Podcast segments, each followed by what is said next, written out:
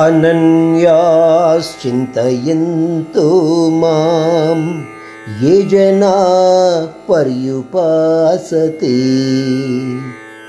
अनन्याश्चिन्तयन्तु मां ये जना पर्युपासते।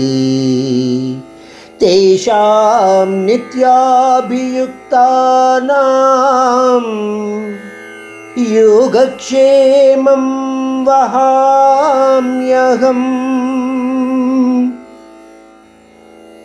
इसीलिए परमात्मा कहते हैं कि अनन्य भक्ति सहित स्मरण ही मेरे भक्तों का रक्षा कवच है।